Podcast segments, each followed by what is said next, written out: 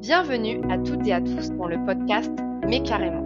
Nous sommes Hélène et Thomas, bénévoles à la Jeune Chambre économique française. Pour cette saison numéro 3, nous continuons à vous faire découvrir chaque mois une personnalité inspirante. Nous irons à la rencontre de la génération de 18-40 ans qui a soif de partager sur des thématiques qui nous animeront plus particulièrement cette année, le civisme et le développement durable. Par leurs engagements ou leurs activités, leur envie d'agir de changer le monde, ils impactent positivement leur environnement ou incarnent les évolutions de notre société. Un nouvel invité a accepté de partager avec vous. Alors, qui reçoit-on aujourd'hui? Pour ce nouvel épisode, nous avons le plaisir d'échanger avec Flore, 32 ans, experte en mobilisation et coprésidente de l'ONG À voter. Née en 2021 face au fort taux d'abstention après les élections régionales et départementales, À voter s'inspire des mouvements citoyens nord-américains afin d'encourager la démocratie, la faire progresser et défendre les droits civiques. Découvrez leurs actions concrètes et leur ambition à venir à travers ce témoignage. Et surtout, ne vous abstenez pas d'écouter, de réécouter et de partager cet épisode. Bonjour Flore. Bonjour Thomas. Nous sommes euh, ravis de t'accueillir pour ce nouvel épisode de ce podcast. Nous t'avons euh, rapidement présenté en introduction, mais euh, peux-tu nous parler un peu de ton euh, parcours et surtout nous dire quel a été ton mais carrément, je me lance dans l'aventure de l'engagement et peut-être plus particulièrement dans celle d'Avoté? Oui, alors, euh, bah, j'ai pas eu un, déclic où je me suis dit, mais carrément, c'est euh, une assez longue histoire finalement, mon histoire euh, euh, d'engagement, puisque à l'origine, moi, j'ai fait des études d'ingénieur agro qui m'ont ouvert vraiment à tout ce qui est environnement et changement, dérèglement climatique. Et j'ai, je me suis investie en tant que bénévole avec l'organisation Avaz, notamment pour la marche pour le climat. Donc ça a été mon premier engagement. Et puis en fait, euh, ça m'a amené à découvrir, à découvrir pardon, ce qui était le community organizing. Euh, et via euh, mes, les personnes que j'ai rencontrées à Havas, je suis partie faire la campagne de Bernie Sanders aux États-Unis donc plutôt dans le côté politique, ce qui m'a encore ouvert euh, d'autres portes. Euh, et puis euh, et puis de fil en aiguille, finalement, via mon travail aussi ensuite chez Nation Builder, j'ai rencontré Dorian avec qui on a créé on a créé à voter. Donc en fait, au départ, moi je me prédestinais pas du tout à des projets d'engagement dans le secteur politique, mais c'est quelque chose qui a un peu grandi au fur et à mesure. Et finalement, ce sont tes expériences passées qui t'ont aussi armé et outillé pour un engagement bien efficace au sein, au sein d'Avoté. Et tu te décris donc comme une spécialiste du community organizing. Qu'est-ce que ça signifie? Alors, le community organizing, c'est une méthode américaine, une méthodologie de, de, travail qui est basée sur l'organisation des gens entre eux dans les communautés pour induire un changement. Donc, euh, on veut euh, un changement positif pour notre société. Par exemple, je sais pas, ça peut être euh, augmenter le salaire minimum. Eh bien, on va s'organiser dans nos communautés avec la force des gens pour pouvoir, enfin, effectuer ce changement. Et donc, c'est basé sur vraiment le pouvoir des citoyens et le fait que chaque personne peut avoir un impact très fort en, en allant parler dans sa communauté, en en se bougeant à son échelle. D'accord, très bien. Et tu euh, nous as dit que tu étais également euh, très investi sur les euh, sujets du climat. Est-ce qu'il y a un lien ou et quel est ce lien avec la création d'Avoté? Alors, il n'y a pas de lien euh, vraiment direct avec la création d'Avoté, à part le fait que finalement, euh, moi, j'ai du coup commencé à m'engager sur les sujets du climat, euh, et c'est ça qui m'a en fait ouvert l'esprit sur les sujets politiques. Je pensais que la politique c'était pas du tout quelque chose qui me concernait, et en fait, en m'intéressant au sujet du climat, j'ai compris que c'était un sujet politique et que en fait, pour changer les choses de ce côté-là, il fallait aussi passer par la politique, comment ça fonctionnait, etc. Et donc, voilà, le vote est quand même crucial dans ces, dans ces aspects-là. effectivement. Et en parlant de, démocratie, même au sein d'Avoté, il y a une direction, si on peut dire ça comme ça, assez horizontale avec un système de, de coprésidence. pourquoi ce, modèle-là de, gouvernance au sein d'Avoté Alors, il y a plusieurs raisons, mais la première, c'est que finalement, avec mon coprésident Dorian Dreuil, on a des compétences qui sont assez complémentaires. Donc, c'était intéressant de pouvoir avoir un peu une présidence bicéphale. et puis, surtout, c'était important pour nous aussi d'avoir une, une présidence paritaire. Parce qu'on voit beaucoup d'organisations qui sont dirigées par des hommes et du coup c'était aussi notre façon de dire bah voilà on, veut on veut être paritaire on veut que la voix des femmes soit représentée et donc on choisit un modèle mixte et ça prouve qu'effectivement cette présidence bicéphale fonctionne. lors de nos précédents échanges, on a beaucoup partagé sur les motivations de la création de l'ONG à voter, lutter contre la non-inscription, contre la mal-inscription et favoriser la participation citoyenne et l'acte de voter. Quel a été finalement l'acte fondateur d'Avoté? Quel a été votre levier de motivation de la création d'Avoté? C'était c'était ce constat, euh, dire la cible de la jeunesse plus particulièrement, des solutions que vous aviez peut-être déjà en tête. En fait, par où tout a commencé Oui, alors on, discutait justement avec Dorian de comment est-ce qu'on pouvait s'engager, comment est-ce qu'on pouvait notamment s'engager dans la campagne présidentielle qui arrivait sans forcément se ranger du côté des partis. Et au final, il y a eu les élections départementales et régionales où on a vu que 87% des 18-25 ans n'avaient pas voté. et donc là, ça a été vraiment un, grand choc. C'était des questions, la question de l'abstention, c'était une question sur laquelle on, se posait pas mal de questions depuis un moment et, on se disait qu'on avait envie de peut-être agir sur ce, levier-là. Et donc, ce, résultat des élections régionales et départementales, c'était un peu un, électrochoc où on s'est dit, bon, il faut vraiment qu'on fasse quelque chose. Donc, au lendemain des élections, on a créé l'organisation. en fait, si on regarde, on, si on va un peu plus dans le détail sur la question de, l'abstention, on voit que la moitié des 25-29 ans fait partie des mal inscrits. Donc ça veut dire que euh, c'est des personnes qui sont inscrites dans un bureau de vote qui n'est pas celui qui correspond à leur lieu de résidence. Euh, et, quand on est mal inscrit, on a trois fois plus de chances de s'abstenir. Donc en fait, on voit que euh, les jeunes, c'est vraiment une, une des cibles qui est euh, super importante si on veut avoir un impact sur, sur l'abstention. Donc c'est vraiment l'angle qu'on a choisi, celui de la mal inscription.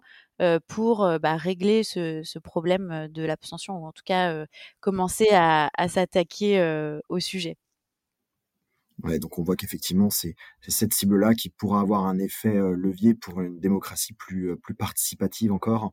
Et euh, justement, comment voyez-vous la relation actuelle entre les jeunes et, la politique Est-ce que tu sens un rapport à la démocratie et au vote qui change au fur et à mesure des années et, peut-être aussi des événements politiques?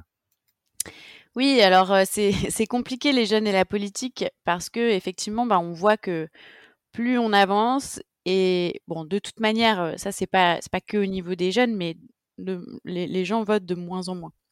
Donc on le voit sur les scrutins de la Ve République, voilà, l'abstention est croissante et en particulier chez les jeunes. C'est quand même quelque chose d'assez flagrant et quand on regarde un peu plus dans le détail, on se rend compte que finalement les jeunes, ils sont quand même de plus en plus politisés parce que euh, euh, ils s'investissent sur des causes, sur euh, le climat, sur le racisme, sur il y a plein de, de, causes comme ça qui attirent les jeunes et sur lesquelles ils, ils sont capables de, de s'investir de manière très forte. mais ça se traduit pas forcément euh, en des votes. Et donc c'est un peu ça le, problème qui, arrive, c'est la, déconnexion entre les deux. Euh, et donc ça c'est un, un gros chantier aussi sur lequel euh, il faut réussir à, travailler parce que bah, le vote c'est censé quand même être le l'échelon zéro de la participation citoyenne. Et aujourd'hui on se rend compte que, que c'est plus c'est plus vraiment le cas. C'est plus ancré effectivement dans un dans un parcours euh, citoyen. Et puis finalement, en traitant euh, la, la, cible jeune, eh bien, on traitera certainement aussi euh, les autres, les autres comment, âges. Donc, tranche d'âge, ouais. Tranche d'âge, tout à fait. Euh, nous avons une question euh, d'un membre de la Jeune Chambre économique de la Réunion, Saméry, qui en est son président local. Mm-hmm. On va lui laisser poser la question et tu vas pouvoir répondre juste après. Bonjour Flore. Ma question est la suivante. Comment lutter contre l'abstention dans les territoires d'outre-mer, des territoires qui sont éloignés de la France hexagonale et où règne la diversité dans l'unité? Merci. Je pense que euh, pour euh, lutter contre l'abstention dans les territoires d'outre-mer, bah alors nous notre approche pour l'instant elle est, euh, elle reste quand même à un niveau national dans, si vous voulez les les changements qu'on propose, mais ça passe par des démarches qui sont ultra locales. C'est-à-dire que nous, on, pense que bah, justement sur des principes de community organizing, c'est le fait que les personnes qui sont sur place vont bah, organiser des débats, aller faire du porte-à-porte, parler avec les gens autour d'eux, que ça va réussir à remobiliser les personnes sur le terrain. Donc ça, c'est valable pour nous dans toutes les villes dans lesquelles on a des groupes locaux. C'est aussi valable pour la Réunion. Après, on est une organisation très très jeune, donc je peux pas te je peux pas te faire un diagnostic euh, sur l'île de la Réunion parce qu'on a encore eu assez peu d'activités là-bas, mais disons que c'est notre approche un peu territoriale. finalement, de toute manière, mais ça vaut aussi pour la métropole, c'est euh, plutôt euh, des actions de, terrain qui mmh. peuvent vraiment faire un, effet. Et puis ça va faire le lien avec la prochaine question. Comment on peut lever les différents freins des nouvelles générations, donc notamment comment on peut sensibiliser les jeunes à se rendre aux urnes? Ouais, alors bon, là c'est une vaste question parce que finalement ça couvre un peu toute la stratégie d'Avoter. Euh, nous, on, opère sur trois, euh, axes principaux d'action. Donc euh, le premier, c'est la sensibilisation. donc là, c'est vraiment comment est-ce qu'on fait pour que les jeunes sachent les dates des élections, comment on fait pour qu'ils sachent comment on s'inscrit sur les listes, comment on fait une procuration, etc. On leur rappelle les dates, etc. Donc ça, c'est vraiment un, aspect qui est sur une, grande échelle. Donc, et, là, là-dessus, on a travaillé avec des, des, partenaires comme Meta ou anciennement Facebook, avec euh, Lime, avec qui on a fait un partenariat euh, sur euh, le jour du vote, sur l'utilisation des, trottinettes. on a fait un partenariat avec Tinder, où on a pu faire de la, de la pub, en quelque sorte, dans l'application pour les utilisateurs. Donc voilà, ça, c'est vraiment des projets où on essaye de toucher un maximum de personnes avec souvent des, des, outils numériques. le deuxième aspect, ça va être tout ce qui est mobilisation terrain.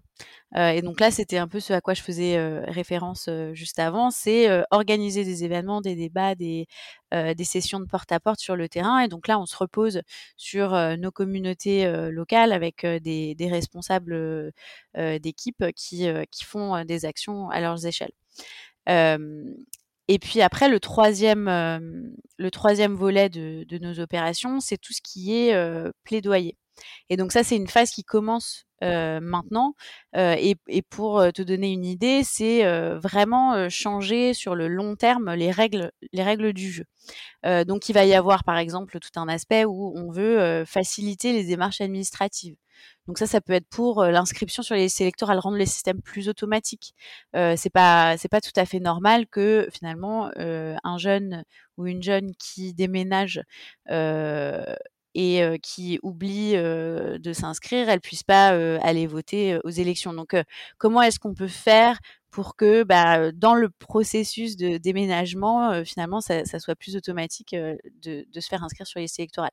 Pareil pour la procuration. Finalement, le service aujourd'hui, il est numérisé en partie, mais il faut quand même se déplacer. Est-ce qu'on peut pas euh, faire en sorte que ce soit complètement facilité pour qu'il n'y ait plus besoin d'aller faire la queue au commissariat qui est ouvert entre telle heure et telle heure et, parfois ça marche pas avec les emplois du temps des gens qui travaillent.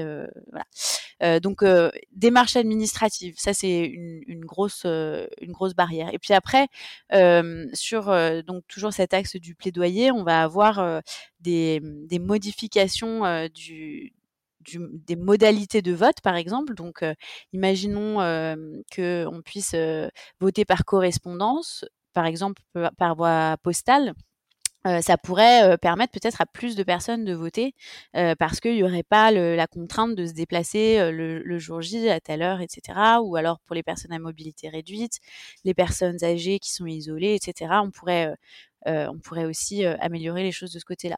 Il y a plein de, de, mesures comme ça sur lesquelles on peut travailler. Par exemple, la durée du scrutin. Aujourd'hui, on, on, vote le dimanche entre généralement 8h et 20h dans les grandes villes. on pourrait imaginer que ça soit étalé sur deux ou trois jours. après, il y a d'autres questions, par exemple la reconnaissance du vote blanc. Aujourd'hui, donc les, votes blancs sont comptabilisés, mais ils sont pas reconnus. Donc finalement, ça vaut autant de s'abstenir que de voter blanc, puisque ça n'a pas d'impact sur l'issue du scrutin. on peut penser à la représentativité avec des élections législatives à la proportionnelle. On peut penser à des choses qui vont permettre aux aux jeunes, par exemple, de participer de manière plus active dans la, dans la démocratie avec des systèmes euh, délibératifs, euh, voilà, qui, en fait, tout ça, ça permet euh, donc soit de lever les barrières de manière technique et administrative, soit de redonner foi un peu dans les, les institutions et dans le processus de, de vote et, et, et faire faire réaliser en fait et, aux, citoyens que leur vote compte et que ça a un intérêt qu'ils votent plutôt que qu'ils ne s'abstiennent. Et c'est ça, il y a un vrai changement presque culturel à initier qui ne va pas désacraliser les, les, élections. Au contraire, le pire qui pourrait désacraliser, c'est qu'il y ait une abstention qui s'étende encore. donc tout ça tend, tend, tend vers le mieux.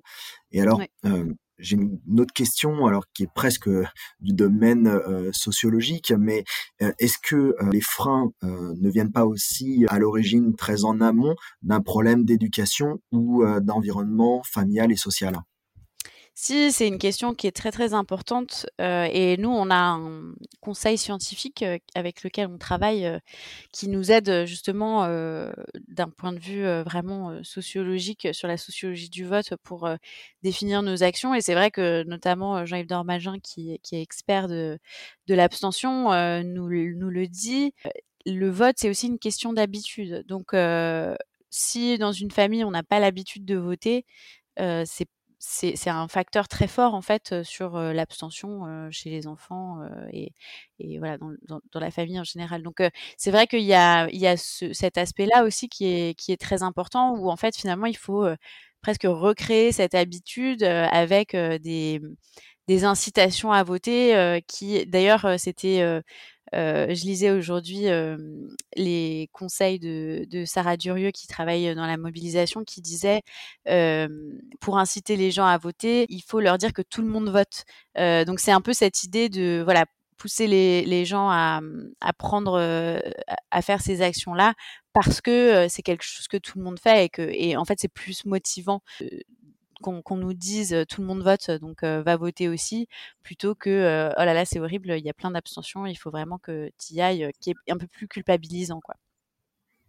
Oui, tout à fait. Sarah Durieux d'ailleurs que, que l'on va retrouver lors de notre prochain rassemblement national à Tours au mois de, d'octobre et on aura l'occasion euh, d'échanger à nouveau euh, sur ces euh, sur ces sujets très certainement. En plus avec le recul parce que notre enregistrement s'inscrit entre les élections présidentielles et les élections législatives. Tu nous as parlé de beaucoup d'actions de, l'ONG à voter et vous êtes notamment allé dans les résidences jeunes, dans les cités universitaires. Quels ont été les retours que vous avez rencontrés sur le terrain? Oui, effectivement, on a beaucoup travaillé dans les résidences de jeunes travailleurs, donc euh, qui sont vraiment dans les tranches d'âge, euh, nous, qui nous intéressent, puisque c'est les personnes qui sont les plus mal inscrites. Donc, euh, la mal inscription, c'était vraiment le, la cible principale qu'on voulait toucher. et les retours ont été super intéressants. Déjà, pour commencer, le terrain, c'est un mode d'action qui est très important sur ces questions-là parce que donc nous, on fait, on fait de la sensibilisation et on essaye de faire passer nos messages à grande échelle. Mais finalement, on se rend compte quand on regarde les études que le plus efficace pour changer un comportement, pour faire changer quelqu'un d'avis, pour faire passer une idée, c'est une conversation en one-to-one. -one. Euh, et donc, euh, c'est pour ça que les, opérations de terrain sont très importantes. Ça nous a permis de rencontrer plein de jeunes qui, euh, notamment, n'étaient pas forcément au courant des dates des élections, qui se sentaient pas forcément inclus dans le processus parce que bah, personne n'avait forcément jamais pris le temps de leur expliquer quand étaient les élections, pourquoi il fallait voter, comment ça se passait, etc. Donc, voilà, donc ça, ça a été une des grosses disons, catégorie de personnes qu'on a rencontrées sur le terrain. Et puis après, bon, il y a toujours un peu des, des choses qui, qui, changent. On a aussi des gens qui étaient mal inscrits parce que bah, forcément, des jeunes travailleurs, ils ont peut-être déménagé il n'y a pas longtemps. donc, ils n'avaient pas pris le temps de refaire leur inscription. Donc ça, c'était pas mal parce qu'on pouvait directement les diriger vers, vers les démarches en question. Et puis après, euh, un peu plus euh, à la marge, mais on en a quand même eu euh, des gens qui ne votaient pas parce qu'ils étaient vraiment déçus de la politique et que ils, voilà, ils, considéraient que leur vote servirait à rien. Mais donc on avait un peu un, un panel de, de, de, réactions et de retours qui était qui était super intéressant pour pour se rendre compte de voilà comment comment se situent les jeunes par rapport aux élections. Et puis ça permet d'avoir voilà, des, objections et des argumentaires directement de terrain, au-delà finalement des études. Euh, concrètement, qu'est-ce que disent les jeunes quoi. Donc c'est extrêmement riche. Euh, tu nous as également euh, euh, des actions euh, que vous avez eues avec la tech. Donc, tu citais notamment Tinder, Meta avec WhatsApp, Line pour les trottinettes. Comment sont, sont créés ces partenariats?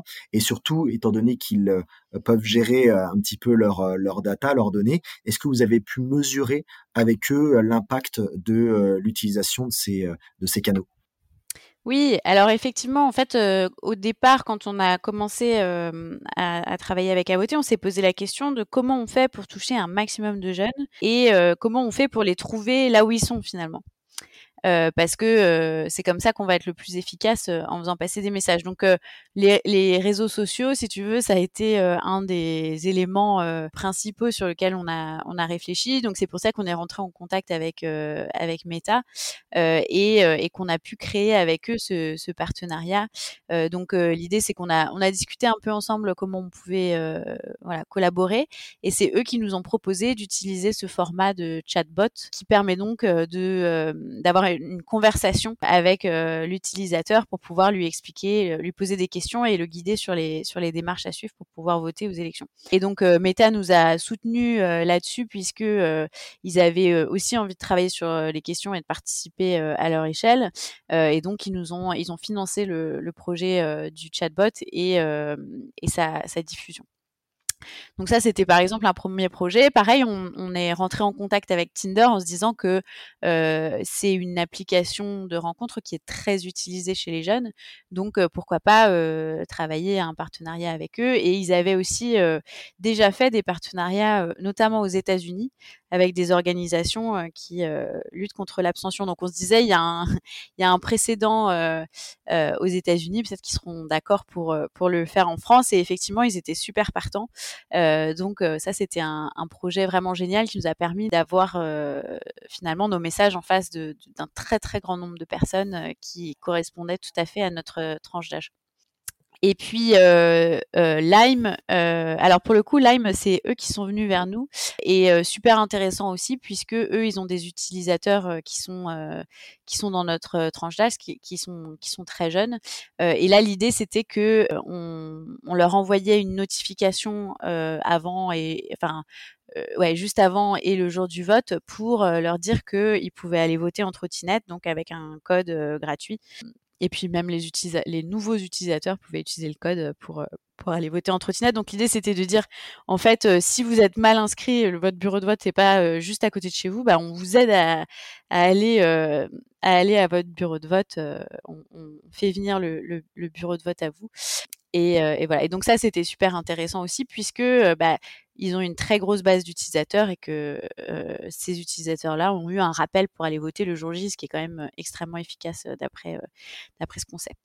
Donc euh, sur tous ces sur tous ces partenariats là, euh, on a pu atteindre énormément de, de, personnes et donc pour te donner un peu une idée de de l'impact, on a touché au final quasi 5 millions de personnes avec nos différents canaux de communication.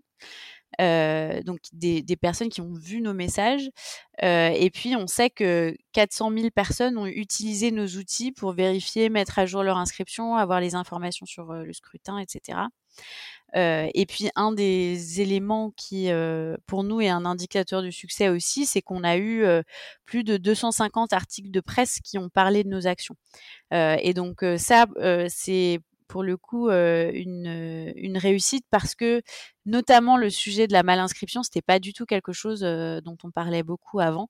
et du coup, cette année, c'est quelque chose qui est remonté beaucoup plus, dont les journalistes ont beaucoup plus traité. et donc, on considère déjà que c'est un progrès pour lutter contre cette malinscription. Ouais, c'est vraiment effectivement des, chiffres significatifs euh, en, un an euh, d'activité. Alors c'est dû aussi à, beaucoup de, matière grise, beaucoup d'imagination, beaucoup de coalitions avec euh, les partenariats, avec l'exemple des partenariats que tu, nous citais. Au-delà de ça, est-ce que vous arrivez à, financer vos actions? Quel est le modèle économique finalement de l'ONG à voter? Ouais, alors ça c'est assez marrant parce que finalement euh, on était en assemblée générale euh, il y a deux semaines et euh, notre trésorier montrait les comptes et quand on voit les résultats qu'on a eu par rapport au budget qu'on a employé, le décalage est assez dingue. C'est-à-dire que pour l'instant notre notre modèle économique, c'est les cotisations des adhérents. Donc c'est pas, on a, on n'a pas un budget énorme, mais grâce finalement ben, au travail de nos bénévoles qui se sont mobilisés sur le terrain, au travail de notre équipe. de notre conseil d'administration qui, qui voilà faisait des, des, actions de manière très très régulière on a pu on a pu faire beaucoup de choses et puis grâce au partenariat avec avec ces entreprises ça a été ça a été vraiment décisif finalement sur, sur l'impact qu'on a eu. Mais pour l'instant, on a un, assez petit budget et l'idée, c'est de pouvoir là, en phase 2, lever des fonds de manière plus importante pour pouvoir avoir une équipe de salariés et, et, et, voilà, et pouvoir planifier de manière un peu plus, un peu plus tranquille pour, pour les années qui viennent. Et finalement, au vu euh, des, chiffres euh, de, de, l'abstention euh, malheureusement encore trop importants, notamment sur la tranche d'âge des jeunes lors des élections présidentielles, quel a été le, le ressenti des, des, bénévoles de l'ONG Je connais presque la réponse, mais est-ce qu'il y a eu un sentiment de, de défaitisme ou au contraire, vous êtes dit on est bien sur le, le bon créneau, c'est là qu'il faut qu'on mmh. agisse? Et finalement vous avez renforcer encore Est-ce que vous avez renforcé votre plan d'action? Ouais, bah effectivement, c'est une bonne remarque parce que euh, ça peut être une des premières réactions où on se dit bah zut, en fait, on a complètement raté, euh, on n'a pas du tout fait reculer l'abstention. Mais euh, mais ça aurait été un petit peu ambitieux de notre part de, se dire que en un an on allait résoudre le problème. Donc pour le coup, c'est c'est effectivement une preuve qu'il y a vraiment un, un problème puisqu'on voit qu'il y a un tiers des gens qui sont pas allés voter et que c'est encore plus fort chez les jeunes. donc donc voilà, donc on se dit effectivement il y a du boulot et heureusement qu'on a commencé tôt parce que euh, bah, voilà, on a on a appris des choses et on sait que euh, on va pouvoir euh, faire encore mieux sur les prochaines campagnes. et puis surtout, ça montre que l'action de plaidoyer, elle est nécessaire. C'est-à-dire que c'est pas en incitant les, les gens à aller voter avec de la communication seulement qu'on va pouvoir changer les choses, mais c'est aussi en travaillant sur la refonte du système de manière de manière pérenne. Et donc par exemple, là il y avait dans le les, promesses de campagne d'Emmanuel Macron, la mise en place d'une commission euh, transpartisane pour rénover nos institutions. Nous, euh, une des priorités maintenant, c'est euh, de dire, ben, en fait, euh, c'est très bien de vouloir euh, rénover les institutions, mais les partis euh, représentent seulement une toute petite portion de la population. Il faut faire intervenir des, associations, des syndicats, des membres de la société civile pour bah, travailler à la rénovation de ces institutions. Donc voilà, on essaye maintenant de, sur le plan d'action qui arrive, trouver les actions de plaidoyer qui vont être les plus impactantes, les plus faciles à mettre en place, qui vont nous permettre d'avoir des impacts les plus forts. Ça, il faut, c'est vraiment trouver en ce moment cet euh, équilibre entre euh, démocratie euh, représentative qui, voilà, on sent un peu à bout de souffle, et puis démocratie participative où là il y a une vraie envie citoyenne et notamment de, de la jeunesse. Absolument. On, on, arrive à la fin de, de cette interview, de cette, émission. Est-ce que, comme tu le sais, les jeunes chambres économiques locales, mais d'autres associations aussi veulent agir aussi pour lutter contre l'abstention. Est-ce que tu as des conseils à nous donner en termes, par exemple, de lecture de, de, livres à consulter ou de documents d'études pour venir enrichir nos réflexions et pouvoir déployer des actions encore plus efficaces? Alors ça, ça, dépend un petit peu de ce que, euh, enfin ce qui intéresse les, les, gens dans votre réseau, mais euh, donc nous un des un des grands experts euh, auxquels on, on, se réfère beaucoup, qui fait partie de notre conseil scientifique, c'est Jean-Yves Dormagin qui qui parle beaucoup de malinscription et qui a publié des travaux avec notamment Céline Braconnier sur sur la démocratie de l'abstention. Donc ça, je conseille vraiment d'aller lire ces travaux-là. Et puis après, si il y a des, des, fans de, de politique un peu plus et de, de processus, de, par exemple de porte à porte, moi je conseille la, la, lecture du livre qui s'appelle justement Porte à porte, qui raconte les comment s'est passée la, la, campagne de François Hollande, qui était une campagne de terrain euh, et qui est très très technique sur bah, comment est-ce que les les opérations se sont passées, etc., pour, pour, pour, euh, pouvoir gagner la campagne. C'est une équipe euh, qui avait fait la campagne d'Obama juste avant euh, et qui est venue euh, rapporter ce, ce savoir-faire euh, en France sur les années d'après. Après, il y en a eu plusieurs des campagnes comme ça, notamment aussi avec celle de En Marche en 2017, mais c'était, disons que ce livre documente très bien les, les processus et comment on fait. donc ça, voilà, c'est aussi un, un, un livre que je recommande pour ceux qui sont, qui sont intéressés par ça. Eh bien, merci Flore, c'est bien, c'est bien noté. Euh, merci aussi pour euh, toutes tes réponses. Euh, c'était vraiment euh, très euh, inspirant et ça donne envie d'agir. merci pour ta participation. Au plaisir d'échanger et puis de travailler ensemble. Eh bien, dans les prochains jours pour les législatives et puis peut-être plus tard dans les réflexions, notamment du plaidoyer que vous allez que vous allez impulser dans les semaines à venir. Absolument, merci à toi Thomas et puis euh, bah, à la prochaine euh, à tous les auditeurs puisque comme euh, nous sommes partenaires avec la JCEF, je n'ai pas de doute qu'on pourra se retrouver en présentiel sur, sur des événements. Merci beaucoup. Découvrez et suivez l'ensemble des initiatives de l'ONG à voter pour défendre les droits civiques et faire progresser la démocratie sur l'ensemble de leurs réseaux sociaux, Twitter, Facebook, LinkedIn et Instagram en tapant ONG à voter. Vous venez d'écouter un nouvel épisode du podcast Mais carrément. Merci pour votre intérêt. N'hésitez pas à vous abonner, à nous laisser des commentaires, à partager les épisodes qui vous ont le plus inspiré ou encore à nous faire un retour via podcast.jcef.so.fr.